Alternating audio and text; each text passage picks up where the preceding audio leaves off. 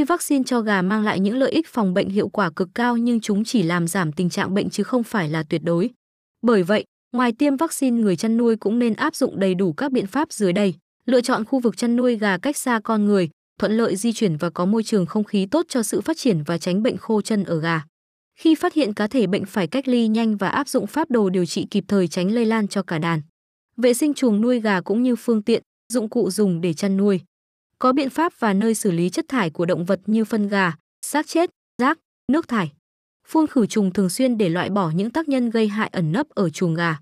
Bảo quản thức ăn ở nơi sạch sẽ, khô ráo và thoáng khí để không sinh nấm mốc, vi khuẩn gây ra bệnh.